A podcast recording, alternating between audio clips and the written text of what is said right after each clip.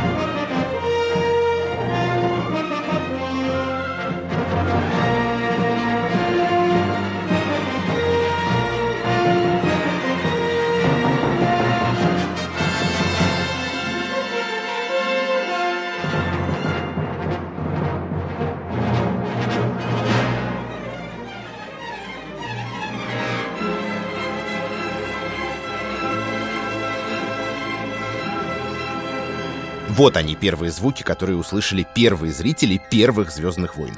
Фильм стартует с такого мощного оркестрового тутти. Я напомню, этим словом в симфонической музыке характеризуются фрагменты, в которых все инструменты оркестра играют одновременно.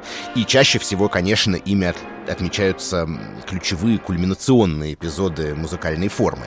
Можно ли считать подобным эпизодом открывающие титры фильма? Ну, формально вроде бы нет, это всего лишь завязка истории. Но если ты воспринимаешь титры как витрину, да, как рекламный ролик, и не одного конкретного фильма, а целой саги, которая будет расширяться и дополняться и спустя почти полвека, не потеряв ни грамма популярности, ну тогда, конечно, оркестровый пафос более чем оправдан. Начало фильма было таким потрясающим визуально, с этими буквами и космическими кораблями и всем остальным, что нужна была музыка, которая моментально захватит зрителя, рассказывал позже Джон Уильямс. Нужно было что-то одновременно идеалистическое, жизнеутверждающее и несколько воинственное. Поэтому я сочинил очень простую прямолинейную тему, в которой есть драматичный скачок вверх на целую октаву, а еще острая цепляющая триоль. А дальше стало понятно, что исполнять ее должны самые яркие, громкие инструменты, духовые, трубы и тромбоны, чтобы фильм начинался с таких, можно сказать, торжественных фанфар. Конец цитаты.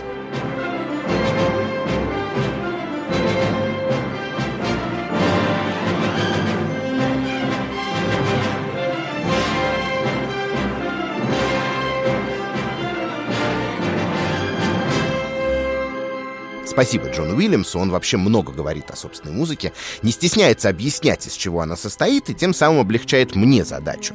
Но с ликующей такой фанфарной оркестровкой, в общем, все и так ясно. Но вот про октаву — это важный пункт. Такие скачки в музыке действительно всегда придают ей, ну, такой, я бы сказал, яркий, экстравертный характер. И про триоль тоже, то есть про последовательность из трех нот, располагающуюся там, где логичнее было бы обойтись двумя. Ну, в самом деле, без нее тема рисковала оказаться слишком монотонной и, соответственно, недостаточно выразительной. А так, внутри нее появляется такая легкая, пикантная ритмическая сбивочка, которая сразу приковывает к себе наше внимание. Давайте сразу же послушаем и еще один культовый отрывок, на этот раз из второго фильма эпопеи «Империя наносит ответный удар», в котором использован еще один столь же логичный прием.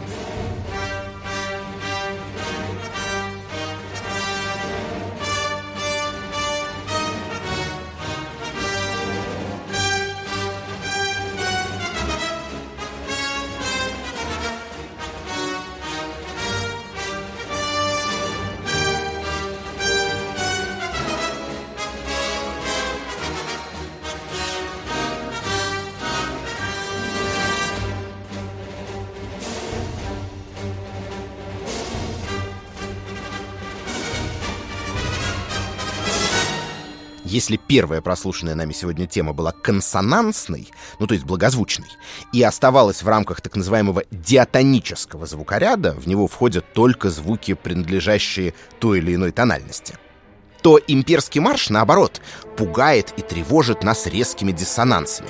А его гармония хроматическая, то есть в ней задействованы все 12 звуков, которые вы получите, если сыграете подряд ноты, ну, например, от одного до до другого на фортепианной клавиатуре.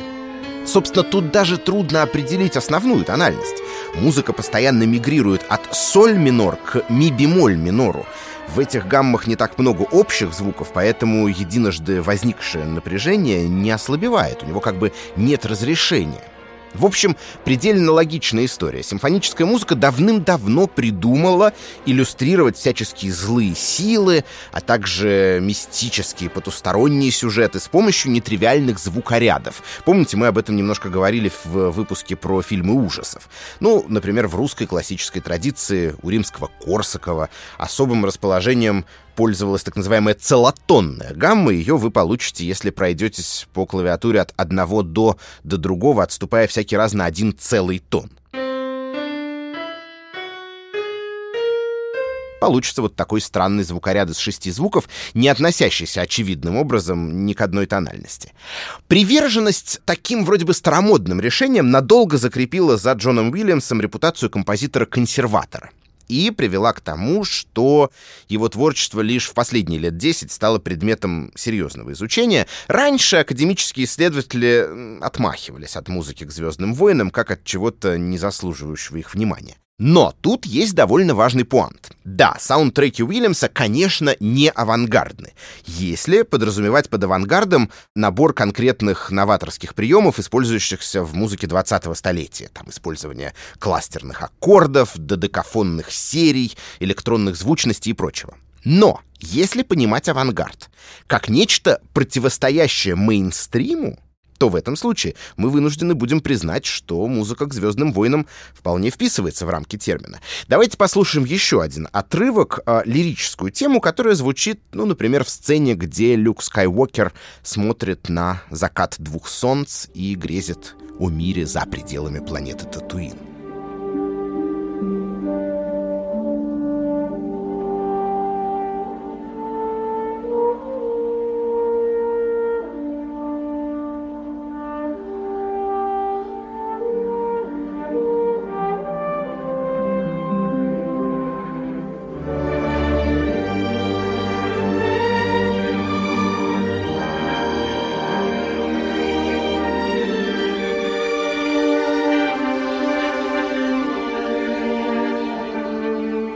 Один простой вопрос.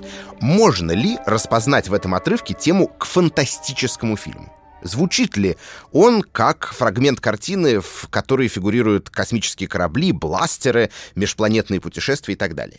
Если сейчас вы отвечаете «да», Скажите спасибо Джону Уильямсу. В 1977 году, когда вышли «Звездные войны», подобный саундтрек ни в какой мере не ассоциировался с фантастическим жанром. Стандартом в нем были совсем другие звуки, как раз остро-авангардистские, как в «Планете обезьян» 1968 года с музыкой Джерри Голдсмита.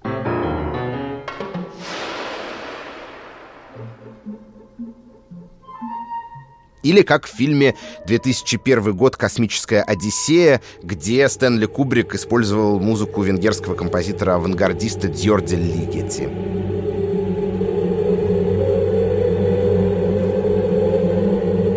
Ну, или электронные, как в «Запретной планете» с такими футуристическими пульсациями авторства супругов-экспериментаторов Луиса и Биби Беррон.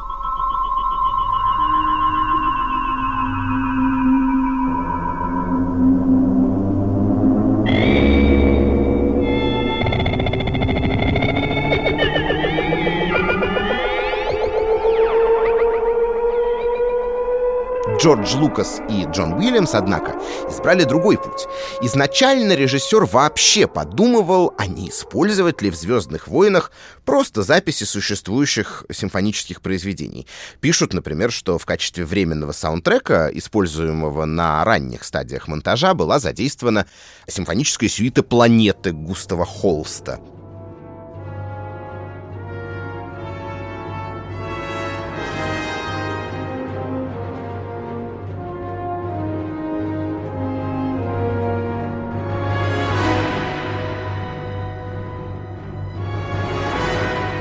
Затем Стивен Спилберг познакомил Лукаса с Джоном Уильямсом, с которым они незадолго до этого плодотворно поработали над фильмом «Челюсти». После этого стало понятно, что музыка все-таки будет оригинальной.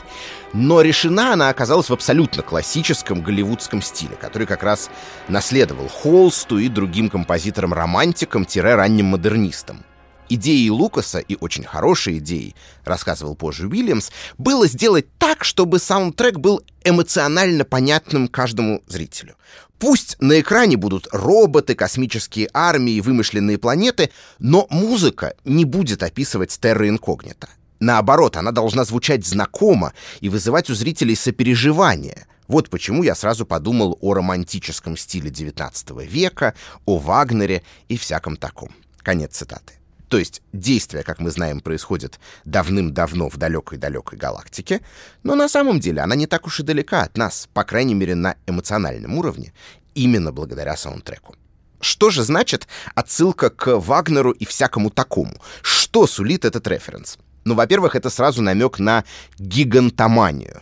В постановках вагнеровских опер в Байройте, где он выстроил для себя театр, всегда задействовался колоссальный оркестр. И у Уильямса похожие аппетиты. Это вам не камерный струнный оркестр, который мы вспоминали в контексте, например, Бернарда Хермана и «Психо» Хичкока. Нет, уже самый первый саундтрек к «Звездным войнам» записывался с лондонским симфоническим. А для озвучивания некоторых сцен, например, битвы на планете Хот в фильме «Империя наносит ответный удар», даже его пришлось заметно расширить. Партитура там написана для оркестра, дополненного пятью флейтами пикколо, пятью гобоями, двумя роялями, тремя арфами и целой батареей ударных и перкуссий.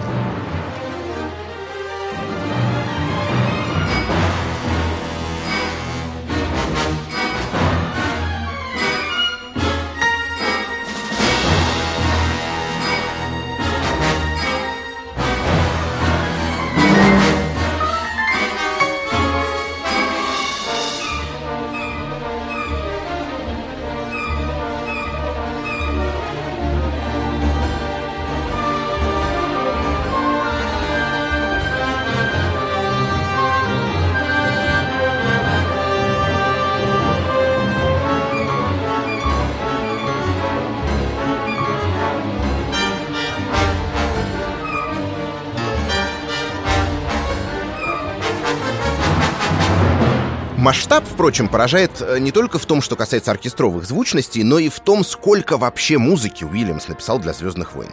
В фильмах из саги трудно вспомнить какой-либо продолжительный эпизод без ее участия. Под музыку происходит практически все действие, а всего у композитора скопилось около 20 часов музыкального материала. И это еще не считая вот нового, девятого фильма. Это опять же по-вагнеровски. Вспомним, что полная оперная тетралогия «Кольцо Нибелунга» длится в районе 14-15 часов, в зависимости от исполнения. Но, конечно, не размахом единым. Вероятно, главной э, вагнеровской инновацией была разветвленная система лейтмотивов в операх, которые послушно обслуживали драматургию и позволяли не потерять нить повествования в том же самом кольце.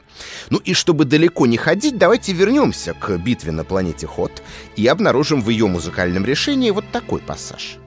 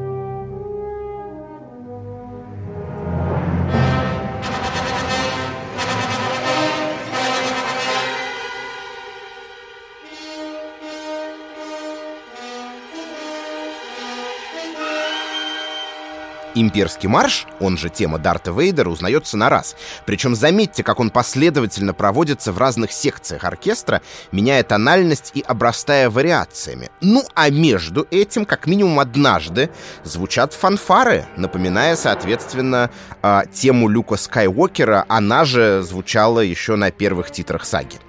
Логично, в очередной битве добра со злом слушатель должен не только увидеть, но и услышать и то, и другое.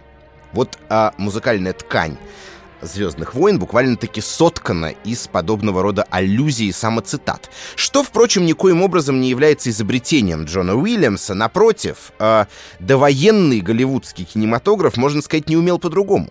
По очень простой причине. Кино, собственно, и стало к середине 20 века своего рода новой оперой.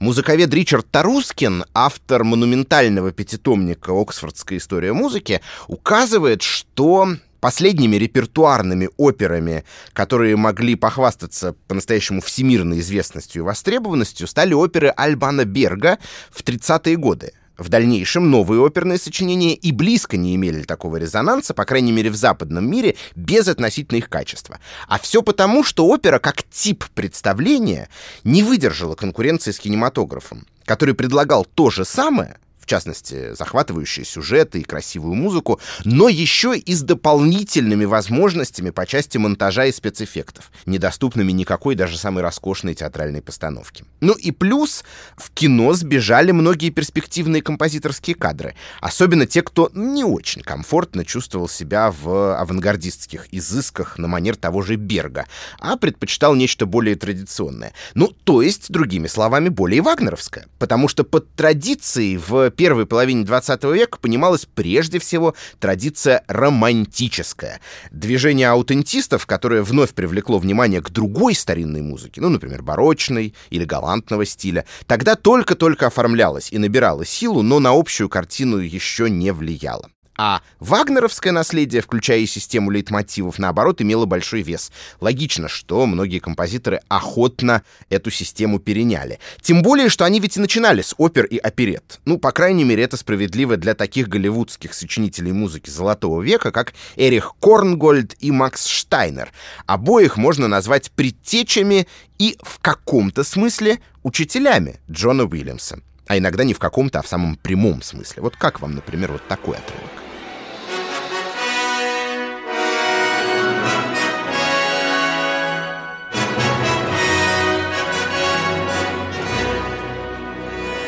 Это саундтрек Корнгольда к фильму «Кингс Роу» 1942 года. А теперь вспомним еще раз нашего дорогого Люка Скайуокера.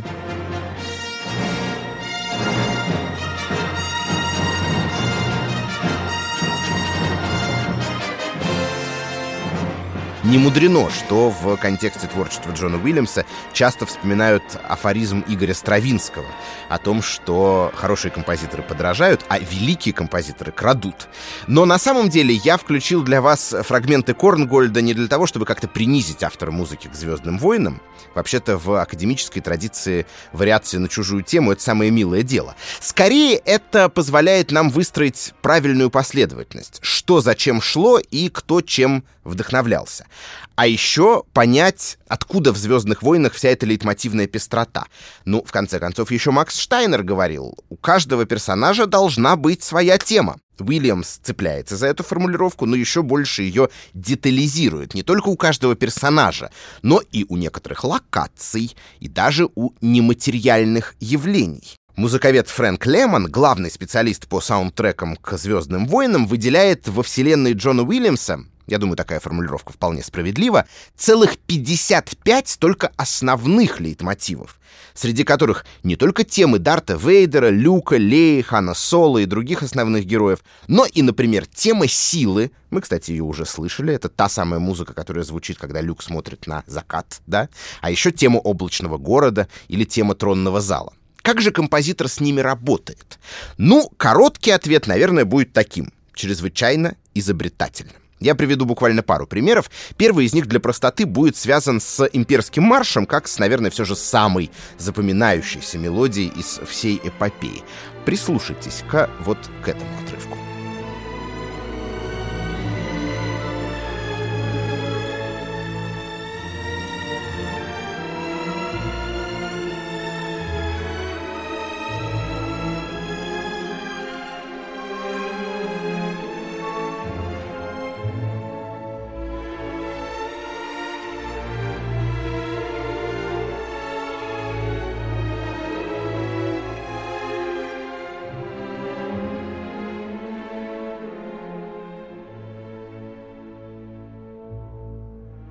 Это совсем не то же самое, что мы слышали в битве на планете Ход, да? Там мотив, ассоциирующийся с Дартом Вейдером, проводился явно и открыто во всей полноте. Здесь же соответствующая гармония тонко, еле заметно вплетена в ткань совсем другой по настроению и содержанию музыки. И это естественно, ведь прослушанный нами фрагмент — это часть саундтрека к «Скрытой угрозе», первому фильму из «Звездных войн», но не по хронологии э, съемок и выхода в прокат, а сюжетно. Я не думаю, что кому-то нужно об этом дополнительно напоминать, но на всякий случай очень коротко скажу, что сага о «Звездных войнах» на данный момент состоит из девяти фильмов, которые объединяются в три трилогии. Ну, разумеется, еще есть многочисленные спин и ответвления, но для простоты сосредоточимся здесь на основных фильмах, так называемой саги о Скайуокерах, которые Джон Уильямс писал музыку. Так вот, картины, снимавшиеся Джорджем Лукасом в 90-е и нулевые годы в качестве второй из этих трилогий, в том числе «Скрытая угроза», на самом деле являются приквелами уже снятых к тому времени ленты с первой трилогии, то есть действие в них происходит раньше. Соответственно, империи в этот момент еще толком нет — и даже словосочетание «Дарт Вейдер» пока ничего не говорит никому из действующих лиц. И какой же смысл в имперском марше? А вот какой. Он используется здесь как составная часть темы главного героя Энакина Скайуокера, которому, хотя он еще об этом не знает, суждено затем перейти на сторону темных сил и превратиться в Дарта Вейдера. То есть, таким образом, музыка как бы намекает на то, что ждет нас и весь мир Звездных войн в будущем. Можно сказать, это такая пасхалка от композитора. И другой образец того, как Уильямс оперирует своими лейтмотивами. Его проще всего проиллюстрировать примером, который подобрал видеоблог Inside the Score. Дело в том, что музыкальные темы в «Звездных войнах» совершенно не обязаны повторяться в неизменном виде. Они могут, например, проводиться частично, буквально такими вот звуковыми полунамеками. Или же вроде бы звучать на полную громкость, но обрываться, так сказать, на самом интересном месте, что создает иногда комический, а иногда драматический эффект. Так происходит, например, с любовной темой, озвучивающей романтические сцены Хана Соло и принцессы Леи. Вот как она звучит —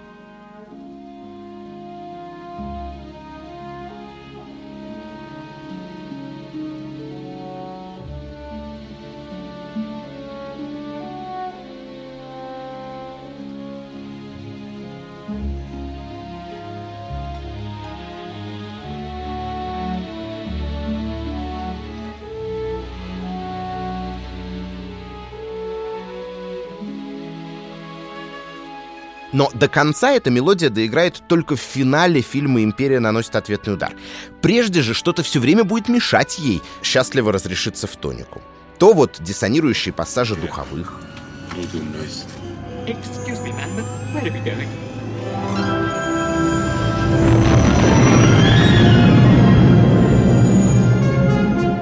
То просто вставная реплика, когда, например, во время поцелуя героя и героини в помещение вбегает дроид C-3PO.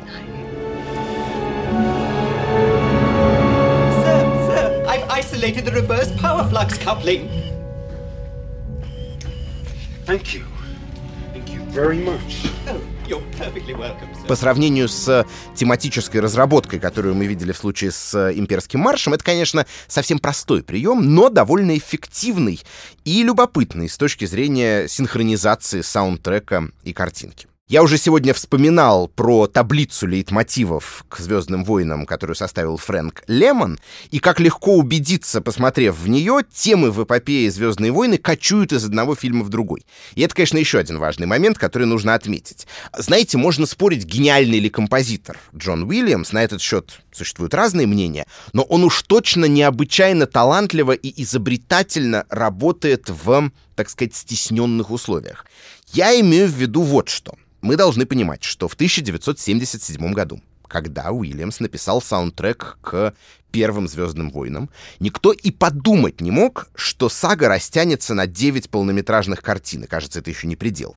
Как признавался сам композитор, он был уверен, что пишет музыку к симпатичному фильму для детей, на который они пойдут в кино утром в субботу и получат удовольствие. Не более того. Оглушительный успех ленты не только у детей, но и у взрослых стал сюрпризом для всех, включая Уильямса, Джорджа Лукаса и кинокомпанию «20 век Фокс», которая со скрипом согласилась финансировать проект и даже не планировала поначалу выпускать саундтрек отдельной пластинкой. Разумеется, сейчас это официально самый популярный диск симфонической музыкой за всю историю наблюдений.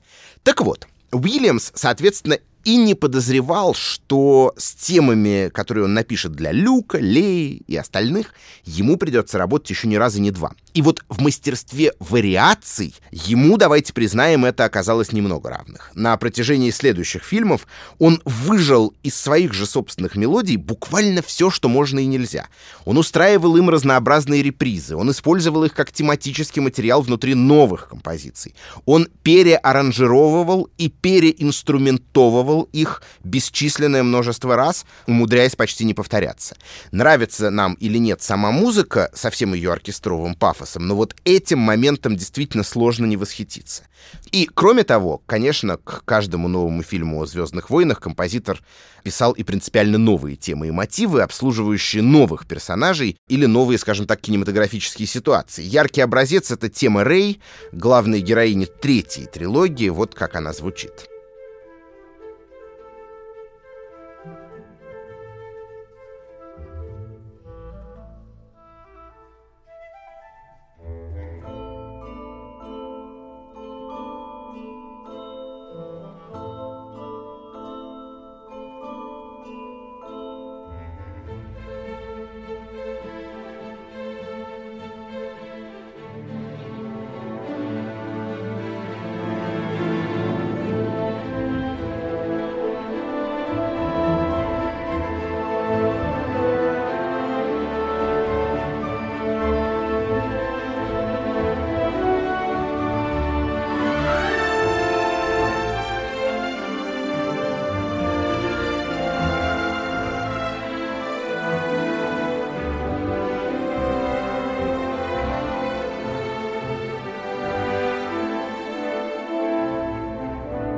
Про тему Рэй есть два интересных момента. Первый сюжетный. Одной из главных загадок новой трилогии было происхождение девушки кто она, дочь Люка Скайуокера или дочка Хана Соло, или как-то связана с Империей, Дартом Вейдером и темной стороной силы, или, как нам было сказано в восьмом эпизоде, она никто, ребенок мусорщиков, которые продали ее за бутылку. Приступая к написанию музыки седьмого эпизода, Джон Уильямс должен был вписать в мелодию мотивы всех возможных сюжетных поворотов, связанных с Рэй, чтобы в финальной части суметь развить изначальную тему в сторону той или иной версии. И в итоге в теме Рэй можно услышать отголоски темы силы, силы. А в некоторых вариациях есть части имперского марша. Она гармонически сочетается с темой магистра Йоды.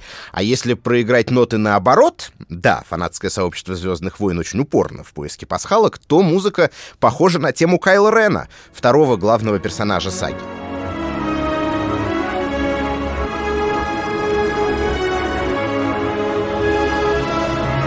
Главное, что Джон Уильямс оставил в написанной мелодии все эти возможности, что очень подходит стилю режиссера «Пробуждения силы» Джей Джей Абрамса оставлять зрителям загадочные послания.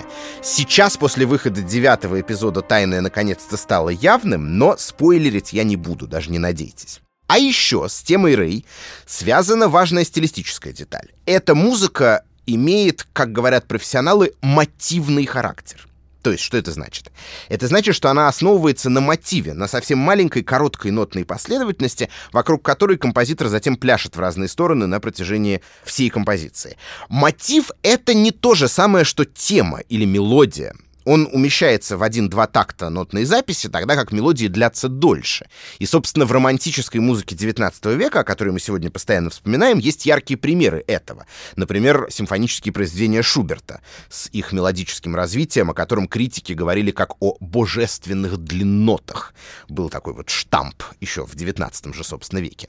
Ранний Уильямс в «Звездных войнах» тоже предпочитал такие решения.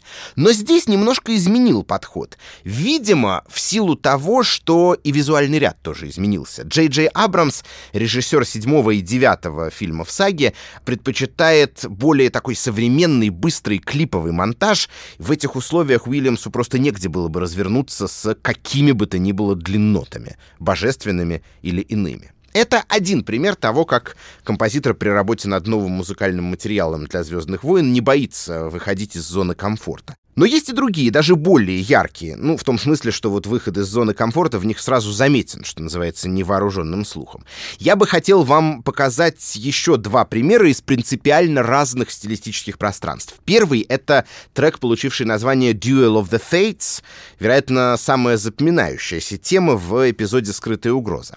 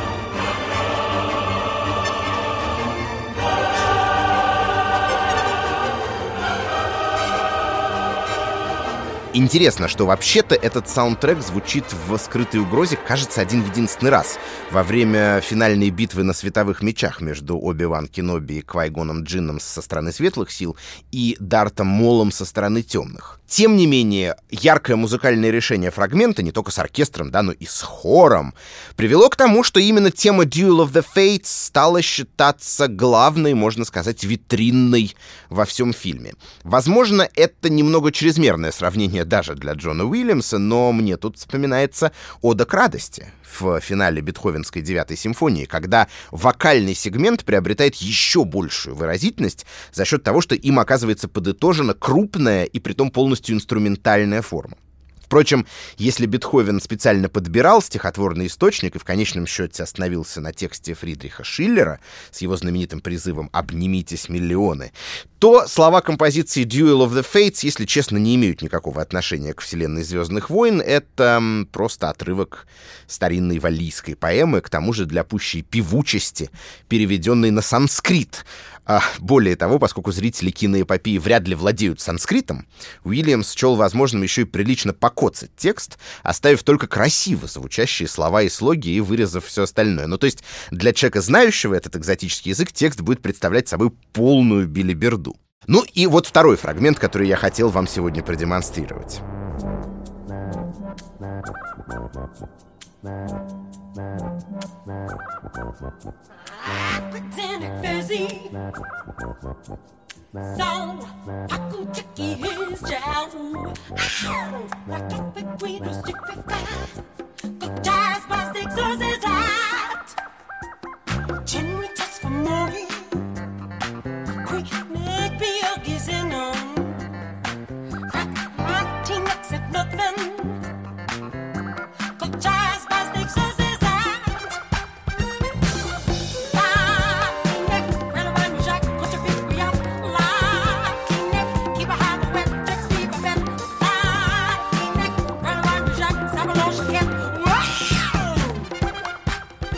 Ничего подобного мы сегодня еще не слышали и больше не услышим. Это произведение под названием «Лаптинек», прозвучавшее в фильме «Возвращение джедая», такое расхристанное диско. И, возможно, единственный отрывок во всем корпусе музыки к «Звездным войнам», по которому можно безошибочно узнать время создания этой музыки. А еще вспомнить, например, что в один год с «Новой надеждой» первым фильмом о «Звездных войнах» вышла еще одна супер-мега-кассовая картина «Лихорадка субботнего вечера» с Джоном Траволтой и саундтреком группы Биджис, которая, можно сказать, запустила диско-революцию. Нет, Джон Уильямс не сошел тут с ума. Просто в случае с Лаптинек э, перед ним стояла нетривиальная задача. Вообще-то почти вся музыка в «Звездных войнах» носит фоновый характер. Но здесь предстояло придумать, что именно будет играть инопланетная поп-группа под названием Max Rebo Band в резиденции Джаббы. Но, разумеется, было бы странно, если бы эти фрики исполняли торжественную симфоническую музыку, правда? Вот Уильямс и позволил себе немножко похулиганить. Кстати, Джордж Лукас это хулиганство по горячим следам, видимо, оценил. А вот со временем в композиции «Лаптинек» разочаровался. Когда первую трилогию в 1997 году переработали с использованием компьютеров и заново выпустили в прокат, трек из фильма исчез. Вместо него ансамбль играл совсем другую композицию, которая называлась «Jedi Rocks» и даже не была сочинена Уильямсом. Ее автором значится джазовый музыкант Джерри Хей.